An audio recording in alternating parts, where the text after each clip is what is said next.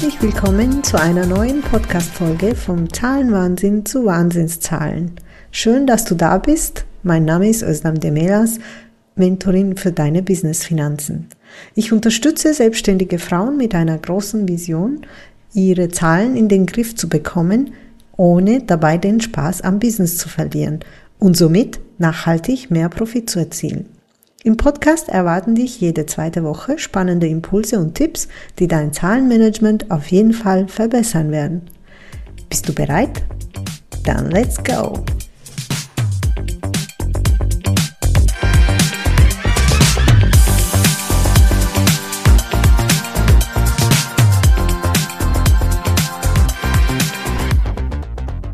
Ja, Januar ist fast vorbei in meinem Konzernjob war Januar einer der schwierigsten Monate. Oder besser gesagt, anstrengendsten Monate. Sogar das Wort ist anstrengend. Ähm, Jahresabschluss auf der einen Seite und Planung fertigstellen auf der einen anderen Seite. Ein unähnlicher Monat eben. Ich habe mich, ja, gefreut, kann ich sagen, wenn der Monat vorbei war. Nun, in der Selbstständigkeit schaut der Januar anders aus. Nicht so stressig vielleicht, aber genauso viel zu tun, so dass ich gar nicht gemerkt habe, wie die Wochen vergangen sind. Egal ob im Konzern oder in der Selbstständigkeit, Januar bleibt für mich der Monat für die letzten Dinge vom Vorjahr erledigen. Ja, noch Buchhaltung und Co soll ja auch noch gemacht werden. Und die nächsten Monate planen.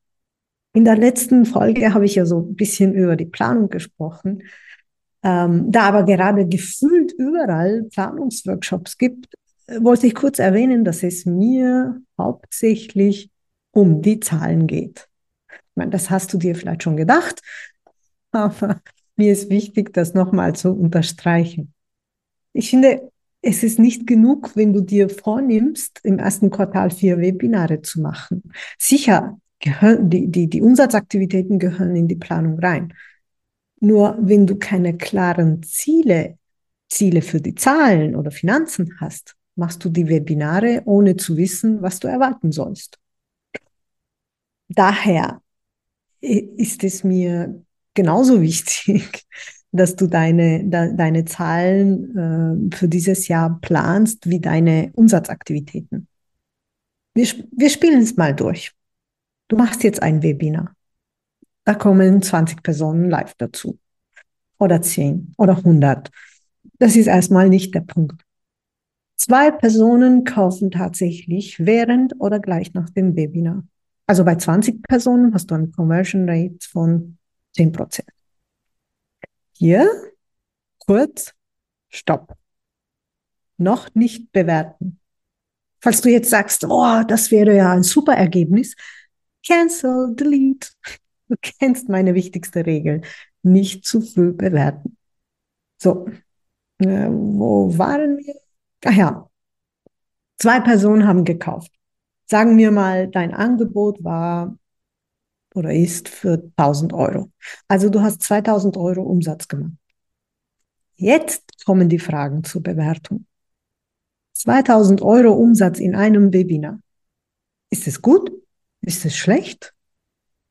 Heute habe ich ein, ein, ein, ein Webinar selbst äh, angeschaut ähm, und da hieß es in einem Webinar äh, mehr als 300.000 Euro oder sowas Umsatz gemacht. Also wonach entscheidest du, was gut und was schlecht ist? Wenn du gerade angefangen hast, wirst du keine 300.000 Euro in einem Webinar erzielen können. Wenn du aber so lange im Business bist, du eine große Reichweite hast, dann ist vielleicht 300.000 sogar zu wenig. Wenn du im letzten Webinar 0 Euro Umsatz gemacht hast, freust du dich natürlich, dass es diesmal 2000 Euro waren. Das ist ein Erfolg und sollte gefeiert werden, unabhängig davon, was die draußen sagen, du müsstest jetzt sechsstellig sein oder sonst was. Wenn ich dich aber frage, kannst du damit deine Miete zahlen? Jetzt fühlt es sich unter Umständen wenig an. Aber so genau weißt du es auch nicht. wenn du deine Ausgaben nicht kennst. Somit komme ich zu meiner eigentlichen Message.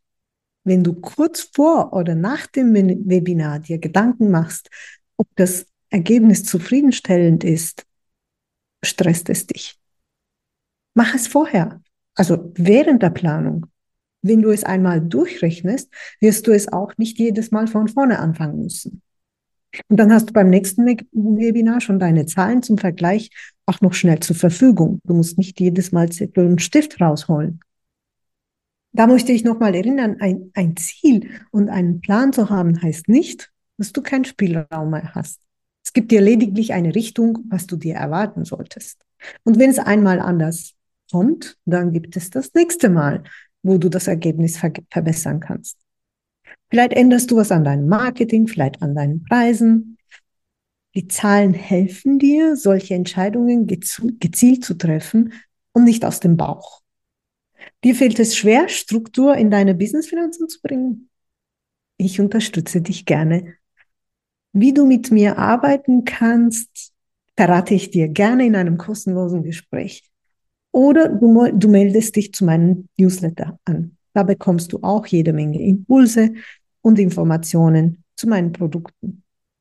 Die Informationen zu den beiden Optionen, also Newsletter oder ges kostenloses Gespräch, findest du natürlich in den Shownotes. Auch heute haben wir es geschafft. Danke, dass du dir diese Folge gehört hast. Wenn du möchtest, hören wir uns in zwei Wochen wieder. Bis dahin. Ciao, ciao.